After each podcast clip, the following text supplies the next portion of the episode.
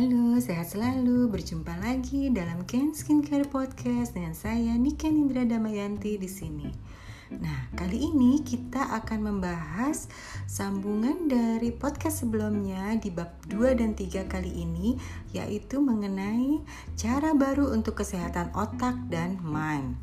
Sebelumnya, seperti biasa saya akan memberikan warning berupa medical disclaimer.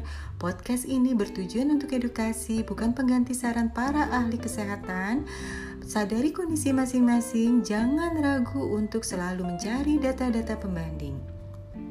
Pembahasan ini seperti yang saya sudah uh, bahas sebelumnya bahwa ini adalah sambungan dari buku Microbiome Breakthrough di mana uh, bab sebelumnya linknya saya sampaikan di caption di uh, podcast ini baik video dan podcastnya di bab sebelumnya. Jadi kita kali ini akan konsentrasi di bab 2 dan bab 3 Nah, di sini saya harapkan untuk para pendengar menjadi gelas kosong ya karena tujuan dari buku ini adalah yuk kita rubah cara pikir kita. Jadi jika kita masih penuh gelasnya uh, ilmu yang saya sampaikan saat ini biasanya akan luber atau tidak akan menetap di dalam gelas itu. Jadi yuk kita kosongkan dulu gelas kita lalu kita dengarkan bersama. Nah, di dalam buku ini ada beberapa paradigma atau cara cara pandang yang uh, dia tekankan. Tapi saya hanya akan membahas dua buah cara pandang karena cara pandang lainnya itu akan dibahas di bab berikutnya. Jadi uh, saya mem memastikan dulu basicnya yaitu tubuh kita adalah satu kesatuan bagian. Nah, selama ini kita melihat uh, tubuh kita ini seperti spare part ya, part by part. Jadi ada urusan kulit sendiri, urusan pencernaan sendiri, urusan jantung sendiri, urusan ginjal, urusan liver, semua ada eh, masing-masing uh, sendiri. Jadi kalau dengar uh, dua podcast saya sebelumnya mengenai bab satu dan juga saya berikan sempalan tambahan yaitu mengenai obat uh, asam lambung. Nah, jadi sangat paham ya kenapa para uh, profesional kesehatan itu memberikan antidepresan untuk depresi. Lalu uh, obat asam lambung atau PPI atau antasida untuk asam reflux. Lalu antispasmodik untuk sindrom iritasi kolon atau usus besar.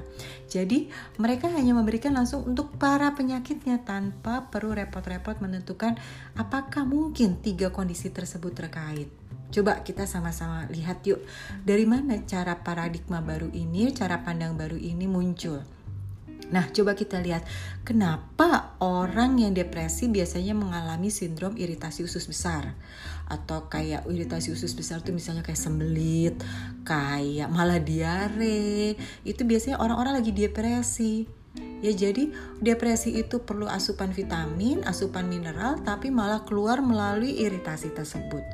Jadi makin-makin bertambah. Nah, atau ada lagi uh, contoh kasus misalnya kenapa depresi dan penambahan berat badan. Ayo ibu-ibu yang merasa kok saya nggak bisa berhenti ngunyah ya.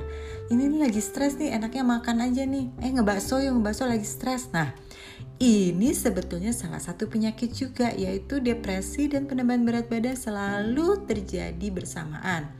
Tapi ada juga kondisi lain yang makin depresi makin kurus. Nah, ini sebetulnya selama ini kita anggap hal biasa, hal common. Padahal ini karena tubuh kita bukan spare part, tapi tubuh kita adalah satu kesatuan di mana uh, depresi dan berat badan itu berhubungan. Jadi jangan obatin satu-satu, tapi obatilah semuanya. Jangan cuma berat badan doang diperhatikan, depresinya enggak. Itu maksudnya. Lalu misalnya kita suka brain fog, suka cemas, atau eh, gampang tersinggung dikit-dikit uh, apa dikit-dikit baper ya. Nah itu biasanya juga kan ditemukan orang-orang yang lagi depresi gitu. Bilang lagi depresi nih orang ini nih. Uh, baper banget deh. Atau brain fog banget nih nggak bisa mikir. Kayaknya otak saya kok nggak kayak seperti normal lagi ya nggak secerdas dulu. Aduh lagi depresi nih gitu Nah, itu kita menganggap hal itu sangat biasa, tapi dalam cara pengobatan kita tidak tidak menganggap ini sebagai satu kesatuan. Jadi, paradigma nomor satu yang harus kita rubah adalah, yuk kita lihat tubuh ini sebagai satu kesatuan. Mungkin para user Can Skincare masih ingat gimana kalau muka jerawatan yang kita suruh apa? Yang kita suruh adalah stop gula atau jika kantong mata tebal yang kita suruh apa? Stop kopi. Nah, nah mungkin banyak yang bertanya, ih ini gimana sih saya untuk perbaiki kulit kok disuruhnya cara makan? Nah, karena di Ken Skincare memang konsep kita melihat seluruhnya sebagai satu kesatuan. Jadi udah sesuai dengan buku ini ya bukan mengada-ngada gitu maksudnya. Nah, akibatnya karena kita tidak pernah melihat suatu penyakit dari satu kesatuan, akibatnya apa? Kita end up dengan tambahan penyakit baru. Yang gara-gara kita memperbaiki satu penyakit, eh tambahan penyakit baru. Kayak apa sih? Contohnya, misalnya kita donder suatu virus dalam tubuh kita dengan antibiotik. Antibiotik ini justru malah mematikan juga bakteri-bakteri dalam tubuh kita yang sangat bermanfaat. Akibatnya apa? Akibatnya kacau balau di sisi lain. Mungkin virusnya hilang, tapi mikrobiome dalam tubuh kita kacau balau. Nah, kita merasa udah sembuh nih, uh, udah nggak ada lagi simptom-simptom penyakitnya nih, udah di, di uh, berhenti nih antibiotiknya, udah sembuh tapi sebenarnya mikrobiome kita lagi teriak-teriak karena mereka kehabisan mikrobiome baik. Nah, ini untuk long term mengakibatkan penyakit baru. Bayangkan, kita menabung penyakit. Ya, jadi yuk ini dasar harus yang dirubah. Nah, Lalu paradigma keduanya juga adalah dalam tubuh kita itu terjadi proses metabolisme atau proses uh, simbiolisme. Jadi hubungan timbal balik. Jadi hubungan timbal balik itu misalnya kayak seperti yang saya bahas di uh, podcast sebelumnya mengenai obat uh, mah atau obat asam lambung saat kita terlalu banyak ngobatin ya. Masalah perut misalnya dengan tadi antibiotik atau PPI atau antasida. Nah mau nggak mau bakteri baik yang sebenarnya diperlukan oleh otak oleh tubuh ikut hilang. Nah hubungan ini banyak terjadi kalau kita tidak melihat tubuh sebagai satu kesatuan. Jadi uh, kembali lagi seperti yang tadi kita bilang yuk kita lihat tubuh kita ini satu jangan kita lihat tubuh kita ini bit by bit ya. Bite by bite. Nah terus udah gitu apalagi juga kita harus melihat kita ini tidak sendirian. Kita harus lihat lingkungan di luar tubuh juga harus sehat. Seperti yang sering kita ya, kita bilang adalah sabun perawatan kulit. Yang paling kita pakai nih ya tiap hari kita mandi kan pakai sabun. Nah sabun ini sabun sehat bukan? Atau mengandung pengawet dan pewarna Iya sih, rasanya awal pakai tidak gatal, tidak apa, tidak ada masalah. Tapi itulah penumpukan yang kita tidak harapkan akan terjadi. Uh, kita seperti menaruh bom atom, ya. Lalu cara pandang berikutnya, yang cara pandang kedua adalah sehat itu adalah proses. Gimana gimana? Sehat itu adalah proses. Gimana sih maksudnya? Gini, kalau dulu uh, kita selalu menganggap kalau kita sehat itu adalah saat tidak terkena penyakit. Sehat nih badan rasanya karena lagi tidak merasakan sakit. Padahal kalau sekarang yang harus kita rubah adalah sehat itu adalah proses tubuh menjadi lebih baik. Nah, pada saat proses sehat, mungkin aja tubuh kita merasa kesakitan.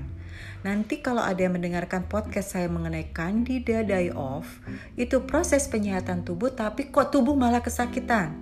Atau proses menuju autophagy yang kita harusnya sehat tapi pada saat proses menuju sananya mungkin kita akan kesakitan.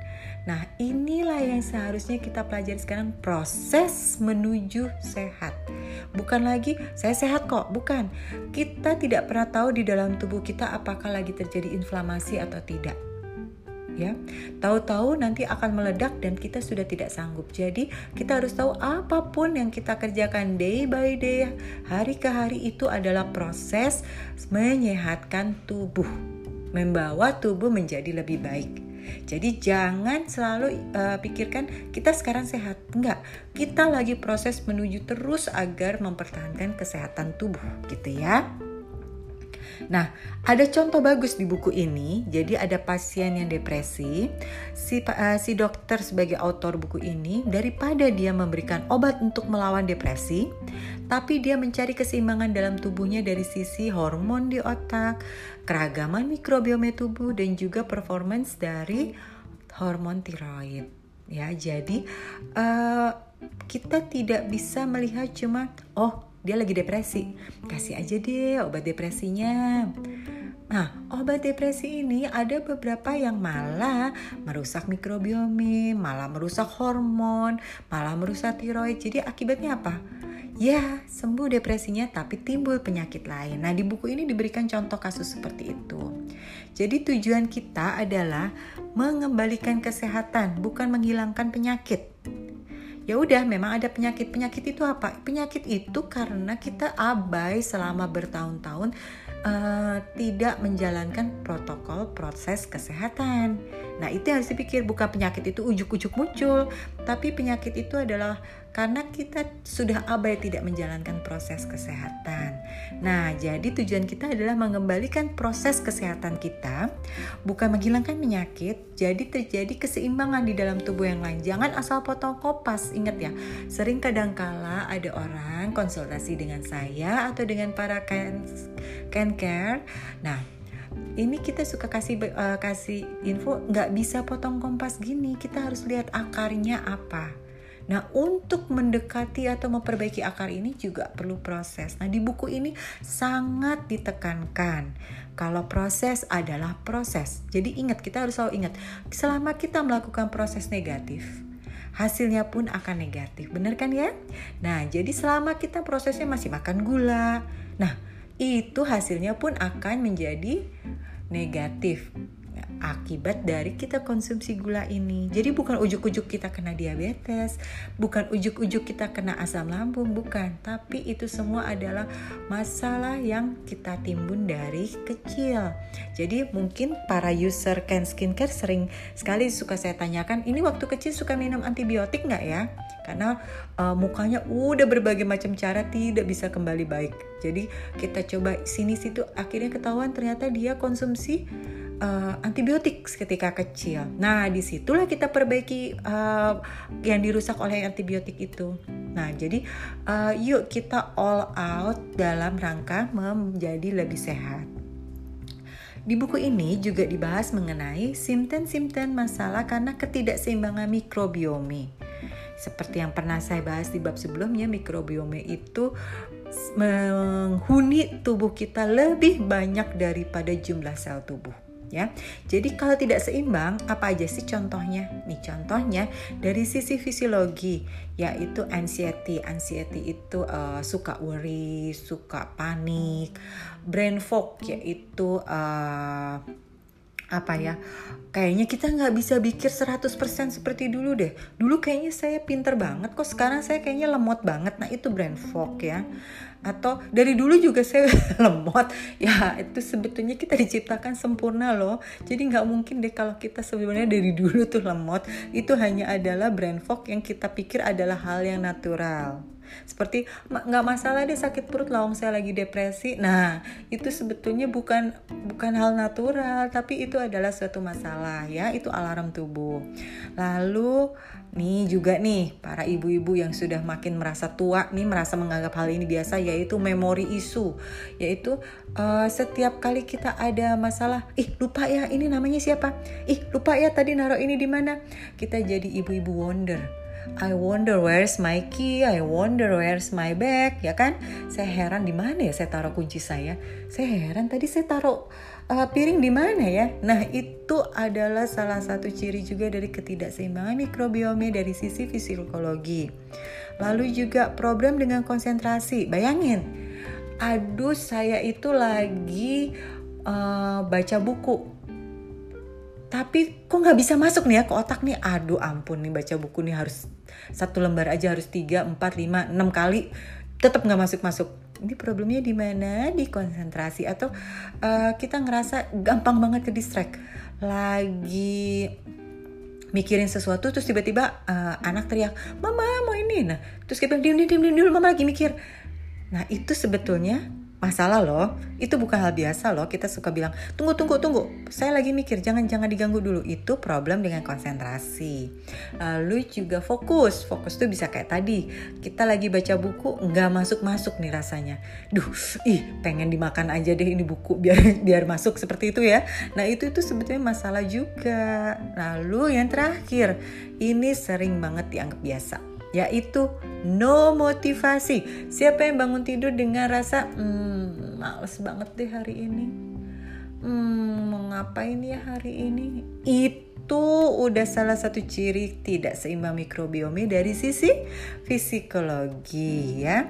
Jadi, kalau yang merasa tadi saya sebutkan masalah-masalah psikologi yang tadi saya sebutkan, um, termasuk juga depresi ya. Nah, jangan langsung buru-buru perbaiki otaknya. Itu pengobatan konvensional. Yang kita perbaiki apa? Mikrobiominya. Gimana caranya? Nanti di bab-bab berikutnya ada sampai resep-resepnya segala ya. Jadi nantikan di bab berikutnya. Eh, belum selesai. Itu baru bagian psikologi. Lalu, masalah mikrobiom yang tidak seimbang juga bisa dilihat dari sisi pencernaan atau digestif. Contohnya acid reflux, lalu bloating, bloating itu kembung, lalu juga susah ke belakang atau konstipasi, atau malah jadi rajin ke belakang atau diare, atau juga mual, atau juga merasa gampang banget terganggu nih perut.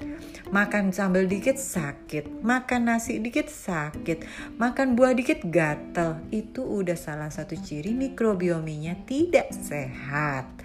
Nah, coba didaftar lagi ini. Kalau tadi saya penjelasannya agak kecepatan bisa dilihat di video ya. Di video itu saya sudah sebutkan juga tapi penjelasan detailnya di sini. Jadi kalau bisa ya dengar podcast dan lihat video karena nggak bisa kalau sebagian-sebagian sih agak kurang pas ya. Lalu yang berikutnya adalah masalah hormonal. Seperti apa? Adrenal difungsi itu misalnya seperti tiroidnya kita nggak bener atau kita merasa uh, menstruasi kita tidak bener atau menopause kita masalah itu dari sisi hormonal atau juga yang disebut dengan IBS atau uh, sindrom perut ya. Lalu juga atau untuk yang sudah dewasa uh, rasanya kok nafsu uh, seksual kita berkurang. Ya itu juga masalah hormonal. Lalu tadi saya sudah sebut juga tiroid imbalance ya. Nah itu juga masalah hormonal yang karena ketidakseimbangan mikrobiomi lalu apalagi? Ada lagi imunitas tubuh. Nah, bagi teman-teman yang punya autoimun kondisi atau mempunyai rasa uh, fatigue uh, kelelahan yang sangat-sangat kronik ya. Duh saya apa-apa lemes nih, apa-apa lemes atau penyakit Graves atau Hashimoto tiroid atau multiple sclerosis dan juga rheumatoid arthritis itu mengganggu si mikrobiomi. Jadi kalau simptom-simptom ini muncul itu yuk cepet-cepet gelak aja yang namanya suplemen probiotik itu biasanya langkah mudahnya. Walaupun nanti bagi yang uh, agak malas untuk suplemen ada makanan-makanan yang nanti saya akan bahas tapi ya itu ya seperti biasa alami boleh saja tapi kurang mencukupi ya. Lalu dari sisi neuron atau dari sisi saraf, penyakit saraf, contohnya ADHD, Alzheimer, demensia, autis. Ini semua bukan ujuk-ujuk muncul. Ah, udah tua nih jadi wajar aja demensia. Bukan ujuk-ujuk muncul. Ini terjadi karena bertahun-tahun kita mengorbankan mikrobiomi kita. Ya wajar ya mikrobiome alhamdulillah akhirnya ditemukan. Jadi mikrobiome ini juga, bukan hal yang uh, dari lama, ini adalah teknologi terbaru. Jadi jangan langsung tuduh kok dokter saya nggak tahu apa-apa. Bukan nggak tahu apa-apa, tapi memang ilmu ini ilmu baru ya. Nah, jadi bagi yang para penderita sinten tadi di atas, yuk kita sekarang cek sudahkah ikhtiar kesehatan kita membalikkan proses menjadi kembali proses sembuh atau kita hajar bleh itu langsung ke penyakitnya. Ayo, kita sisi yang mana? Saya harapkan semua setelah mendengarkan podcast ini, ikhtiar kita adalah membalikkan kondisi menjadi lebih sehat ya.